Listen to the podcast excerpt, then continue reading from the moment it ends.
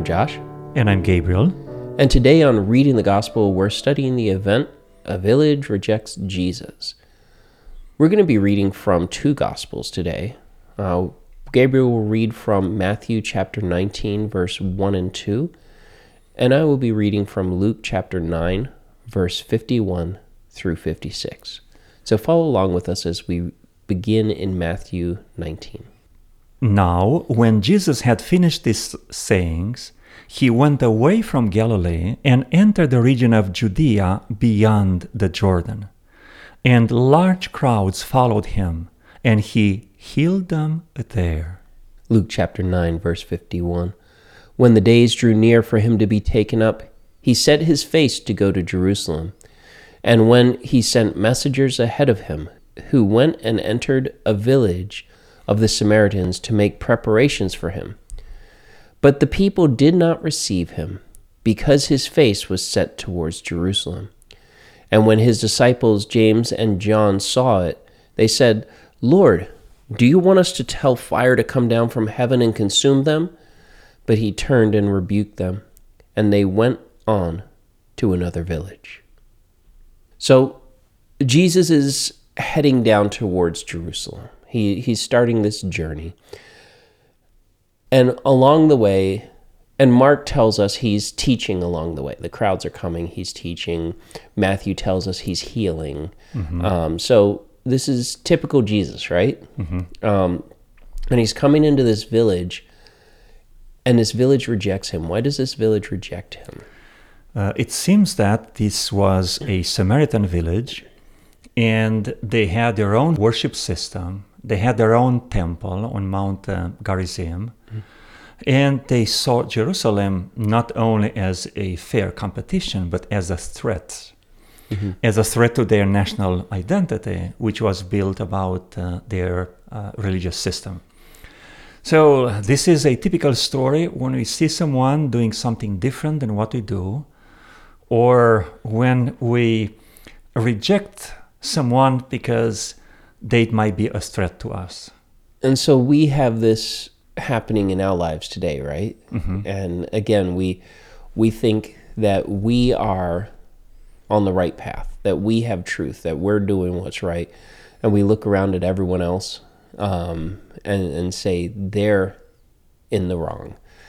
And even we have James and John doing this, mm-hmm. looking around and saying, "These guys are in the wrong." Um, Lord, command us and we'll call fire down from heaven to consume them.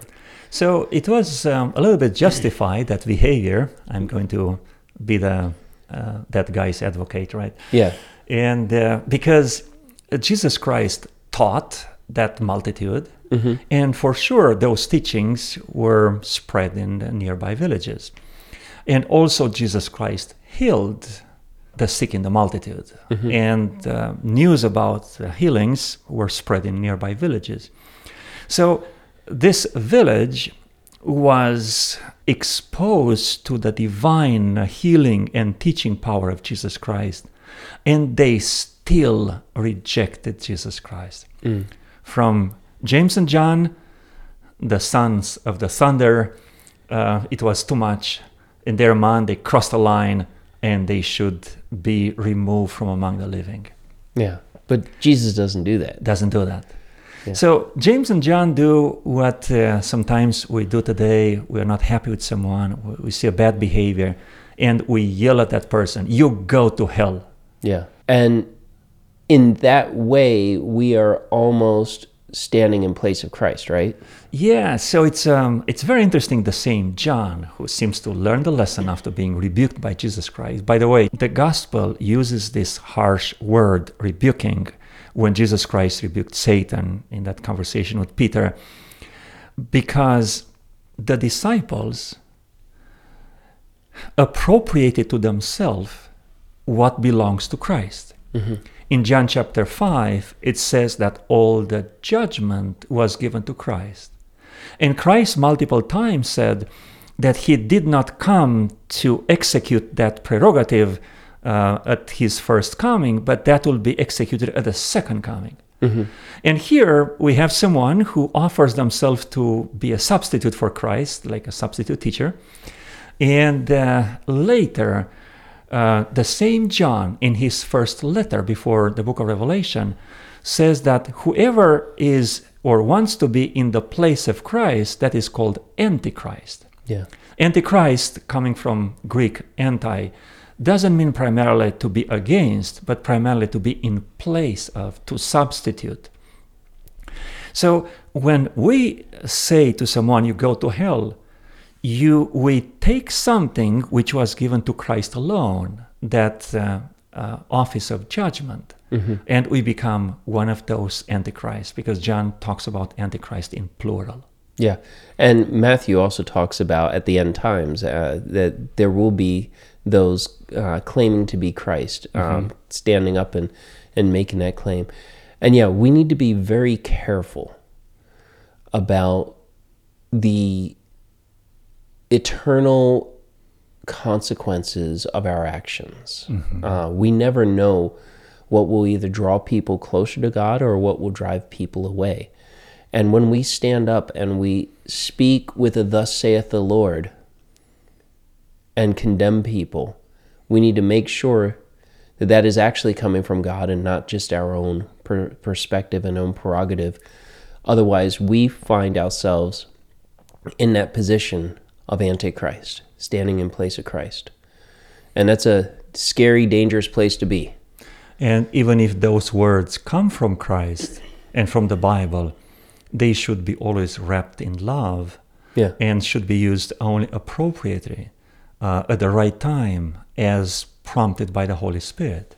And that, you know, I, I'm always taken back to the parable of the debtors, the the one who owed a little, um, and he was for, uh, he wasn't forgiven. The one who owed much was forgiven by the king, and then he goes out and tries to collect a debt from a little. And if I want God to offer me grace, I need to offer that grace to others. If I want God to be light on me in judgment, I want, I need to be uh, merciful and um, gracious to others around me. And I think this is the principle that we get. Yeah, it's like that old gospel song I am a sinner saved by grace. Yeah. We have to have that perspective all the time. And by the way, we may not send people to hell, but we might block people's access to heaven. Yeah.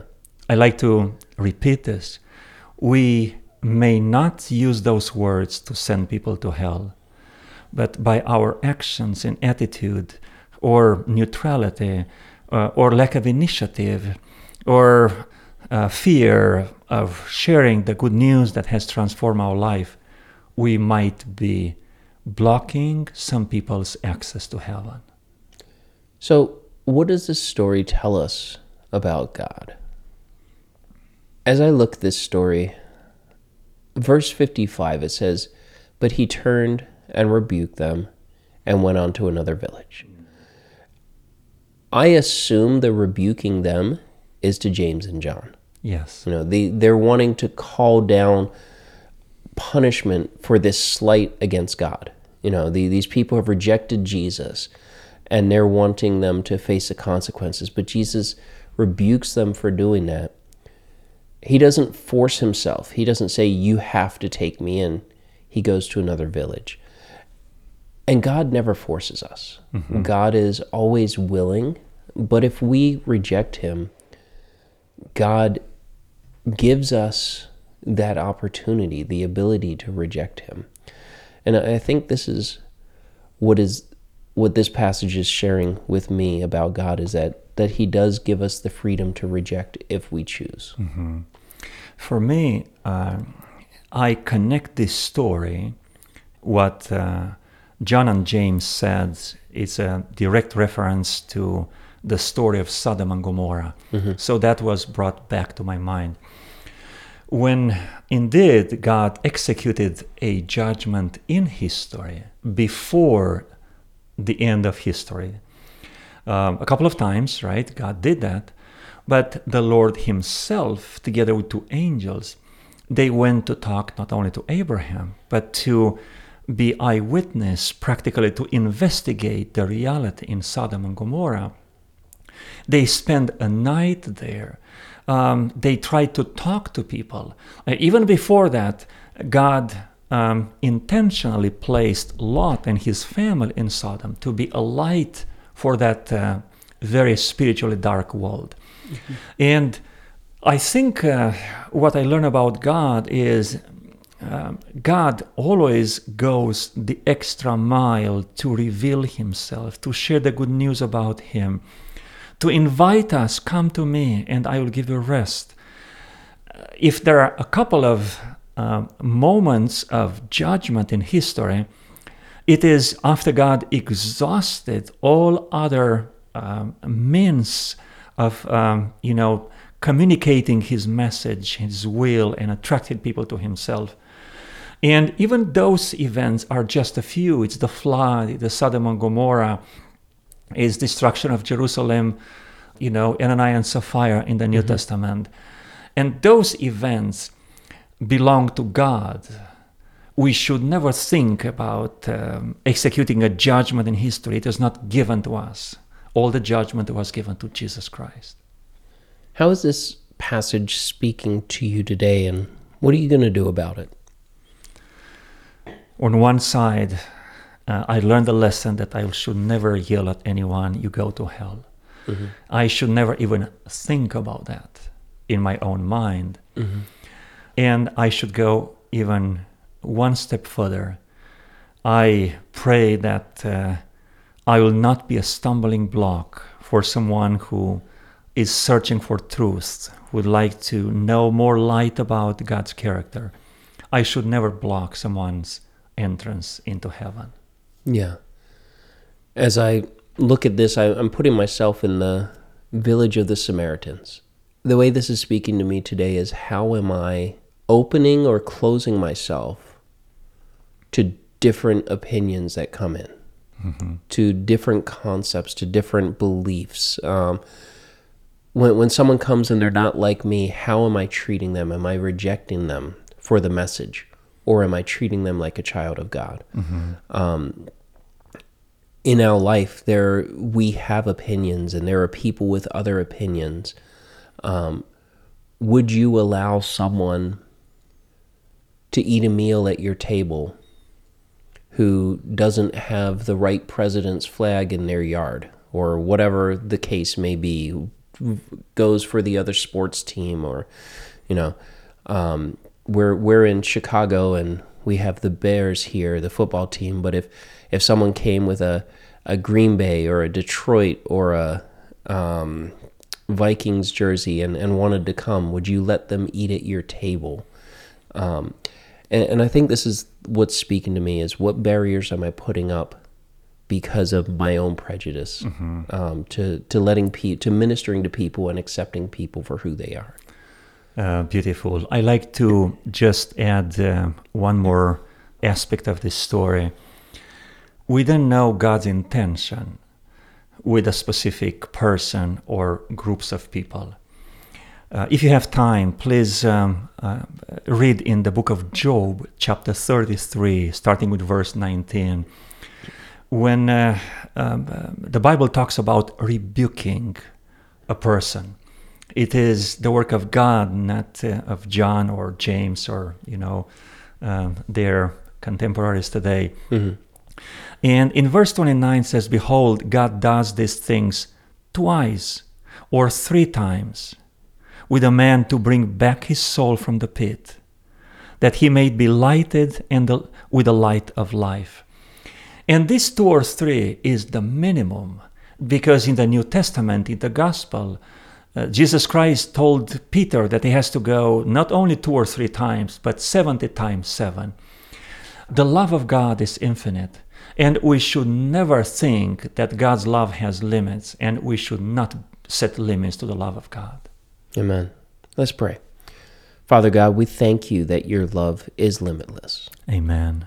And I pray that as we present you to our neighbors, our coworkers, our friends, strangers, that we won't present a God who has limited abilities. Amen. That we won't present you in a way that tears others down. That we won't be antichrist, standing in, in the way uh, as of the work that you want to do. Father, I pray that you will open our minds, open our eyes to be willing to accept differences around us. May we always be led by you in Jesus' name. Amen. Amen. Thank you.